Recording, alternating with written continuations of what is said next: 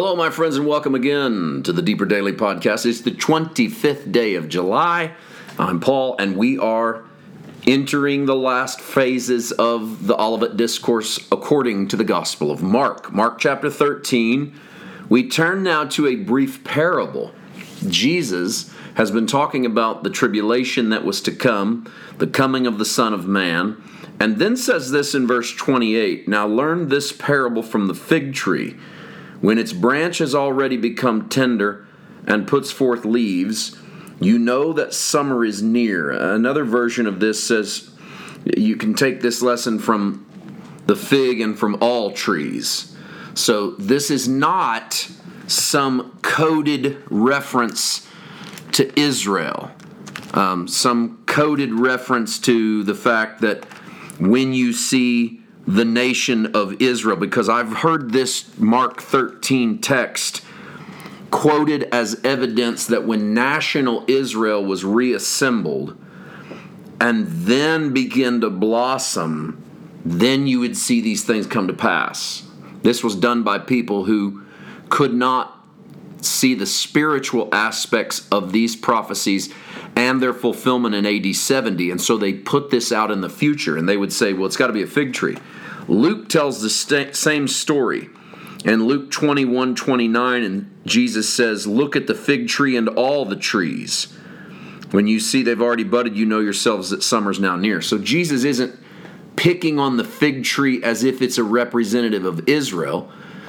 He's using trees as an illustration that they have a season. And when they start to bud, you realize that spring and summer are upon you. Same thing as when they change colors and fall off, you realize that the autumn and the winter is upon you. In that manner, Jesus says, So you also, when you see these things happening, know that it is near at the doors. Some translations even say, Know that He is near at the doors, because it takes a human to knock on a door. It takes a person, not a tree. We're mixing our metaphors. This is Jesus mixing his metaphors to show the time of the end. But this is the one, verse 30. Assuredly, I say to you, this generation will by no means pass away till all these things take place. This, of course, has as its companion the famous Matthew chapter 24, verse 34 I say to you, this generation by no means pass away till all these things take place. I don't think there's any conceivable way that the audience listening to Jesus speak, and Mark makes sure you know it's a specific audience. Verse 3 Peter, James, John, and Andrew asked him privately. This is not just a general statement to the public either. Jesus is answering a, a question asked to him in private. I don't think there's any conceivable way that they didn't think these events were going to happen in their lifetime when he says this in verse 30 this generation will by no means pass away till all these things take place. When I told you a minute ago that people try to use the fig tree as an illustration of Israel, they do that so that they can say the time clock of the generation that can't pass away is Israel's formation. Now, when I was a kid, I heard this a lot in the 1980s. Israel was formed as a country by the United Nations, reformed under new boundaries in 1948. A biblical generation was believed to be 40 years. There was a massive push in the late 80s. I remember this very clearly towards Rosh Hashanah in September of 1988. The Jewish festival of Rosh Hashanah was supposed to be the time when the 40th year would be instituted and Jesus because we had a rapture theology. We believed Jesus was going to return and the events of the Great Tribulation were going to kick off because Jesus said this generation can't pass away. And we saw Israel as the generation that couldn't pass away.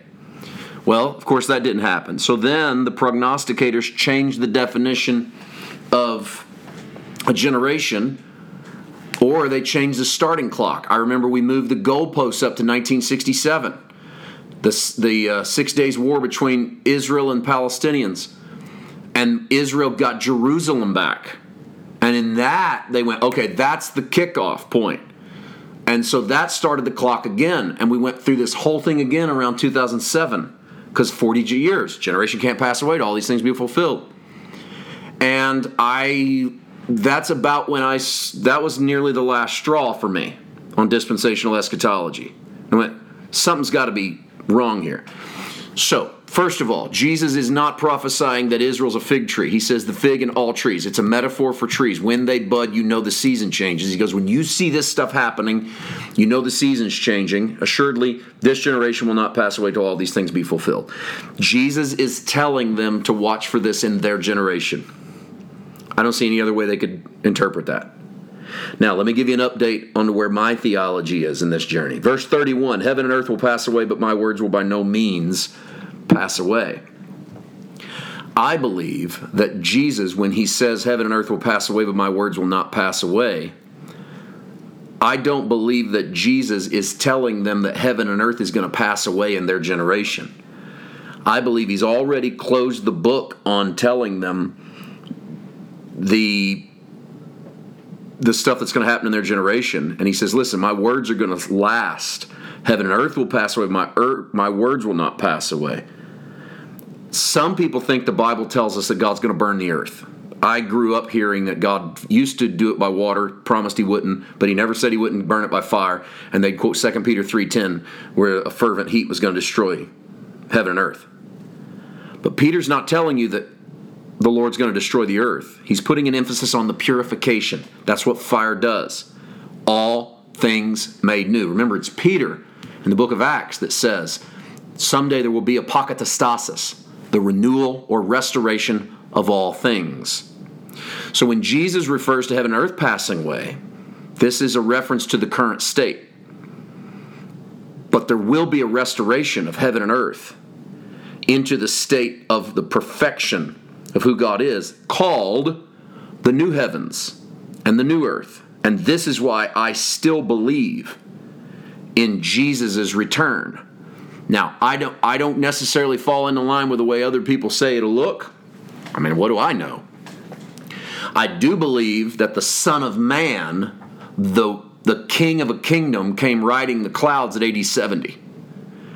But I also believe in a complete restoration of the heavens and the earth.